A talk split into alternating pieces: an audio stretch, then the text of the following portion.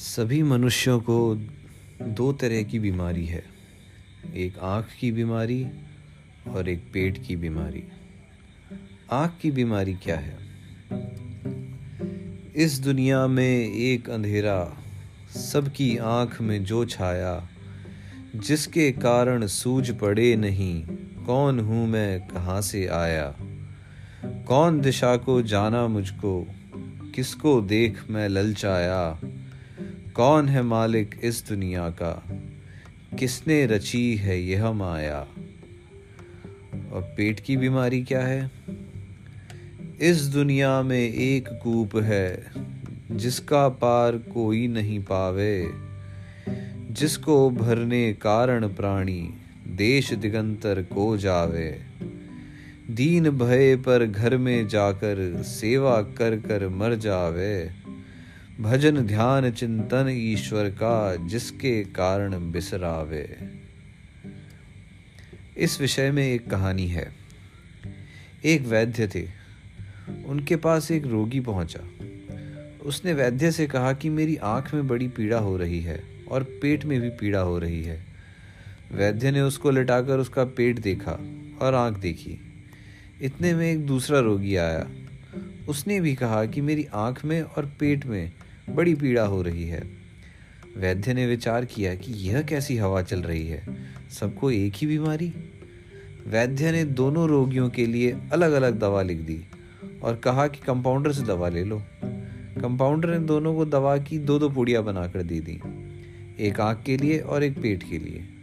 वैद्य ने समझा दिया कि देखो, यह आँख में डालने की पुड़िया है, इसको रात में सोते समय आँख में डालना। और बार बार पलक झपकना, जिससे आँख से गर्म गर्म पानी निकल जाएगा।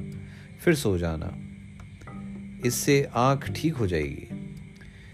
यह दूसरी पुड़िया पेट के लिए है। इसको एक पाव जल में डालकर आग पर रख देना। जब जल एक छटाक रह जाए, तब वह काढ़ा छान कर पी लेना। इससे पेट ठीक हो जाएगा और दस्त लगने से आँख में भी लाभ होगा। दोनों रोगी दवा लेकर चल गए, चले गए। घर जाकर एक रोगी ने तो ठीक वैसा ही किया, जैसा वैद्य ने कहा था। आँख की दवा आँख में डाल दी और पेट की दवा पेट में। परंतु दूसरे रोगी ने पुड़िया उलट दी। उसने पेट की दवा आँख में डाल दी और आँख की दवा पेट में डाल दी। आँख में थोड़ा सा कचरा भी पड़ जाए तो पीड़ा होने लगती है, पर उसने पेट का चूर्ण आँख में डाल दिया। इससे आँख की पीड़ा बढ़ गई। आँख की दवा ठंडी होती है। वह पेट में चली गई तो पेट की पीड़ा भी बढ़ गई। अब वह वैद्य को गाली देने लगा कि तेरे बाप को मैंने मारा था क्या? वह तो अपनी मौत मारा था, फिर मेरे से किस दिन का बदला लिया है? दूसरे दिन वह दवा खाना खुलने से पहले ही वहाँ जा बैठा। वैद्य जी आए और दवा खाना खोलकर उससे पूछा, कहो, कैसे हो? वह बोला, कैसे क्या हूँ? वैद्य ने कहा, अरे भाई, क्या हुआ? तो उस इंसान ने बोला कि हुआ क्या? जो तुमने किया वही हुआ। तो वैद्य ने बोला, हमने क्या किया? तो वो इंसान बोला कि ऐसी दवा दी कि मेरी आँख की पीड़ा भी बढ़ गई और पेट की पीड़ा भी बढ़ गई। साफ़ कह देते कि मैं दवा नहीं देता। मेरे पास ज़्यादा रुपया तो है नहीं, इसलिए उल्टी दवा दे दी। वैद्य ने कहा, भाई, पीड़ा कैसे बढ़ गई? किसी आदमी को दवा जल्दी असर करती है, किसी को नहीं करती। यह तो अपनी अपनी प्रकृति के अनुसार होता है। पर पीड़ा बढ़ने का तो कोई कारण ही नहीं है।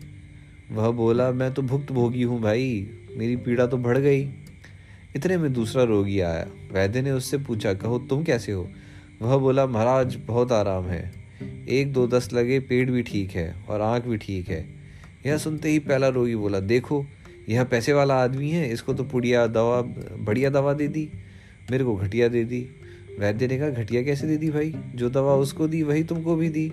तुम्हारी पुड़िया कैसी थी? रोगी ने जेब से चूर्ण की पुड़िया निकालकर वैद्य के सामने पटक दी और बोला, यह है वह पुड़िया। वैद्य ने कहा, दूसरी पुड़िया? वह बोला, दूसरी तो मैं काढ़ा बनाकर पी गया।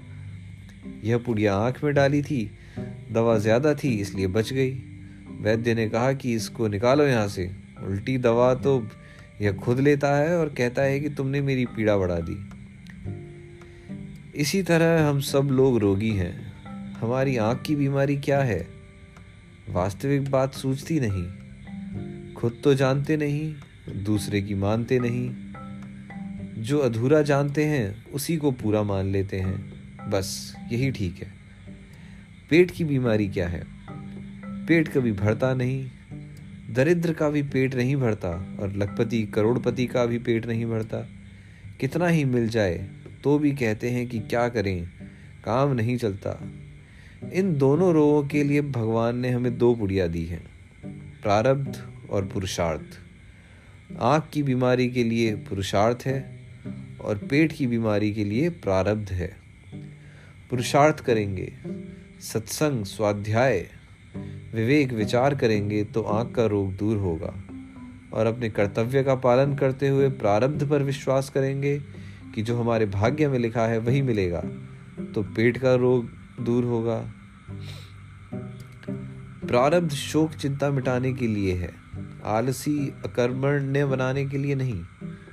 जैसे बेटा बीमार हो तो अपनी सामर्थ्य के अनुसार उसका भली भांति इलाज करते करते अगर वह मर जाए तो मन में इस बात को लेकर चिंता, शोक, दुख नहीं होगा कि हमने अपनी तरफ़ से इसके इलाज में कमी रखी। बेटा तो प्रारब्ध के अनुसार ही मरेगा। पर अपने पुरुषार्थ में कमी होगी तो चिंता, शोक, दुख होगा कि हमने अपने कर्तव्य का ठीक पालन नहीं किया। इसलिए जो करने में सावधान और होने में प्रसन्न रहते हैं, उनकी आँख का रोग भी ठीक हो जाता है और पेट का रोग भी। परंतु जो पुड़िया उलट देते हैं, अर्थात आँख के रोग के लिए प्रारब्ध और पेट के रोग के लिए पुरुषार्थ लगा देते हैं, उनके दोनों ही रोग बढ़ जाते हैं। ऐसे लोगों से सत्संग, स्वाध्याय, भजन ध्यान करने के लिए कहा जाए तो वे कहते हैं कि कैसे करें महाराज? हमारे तो भाग्य में ही नहीं है।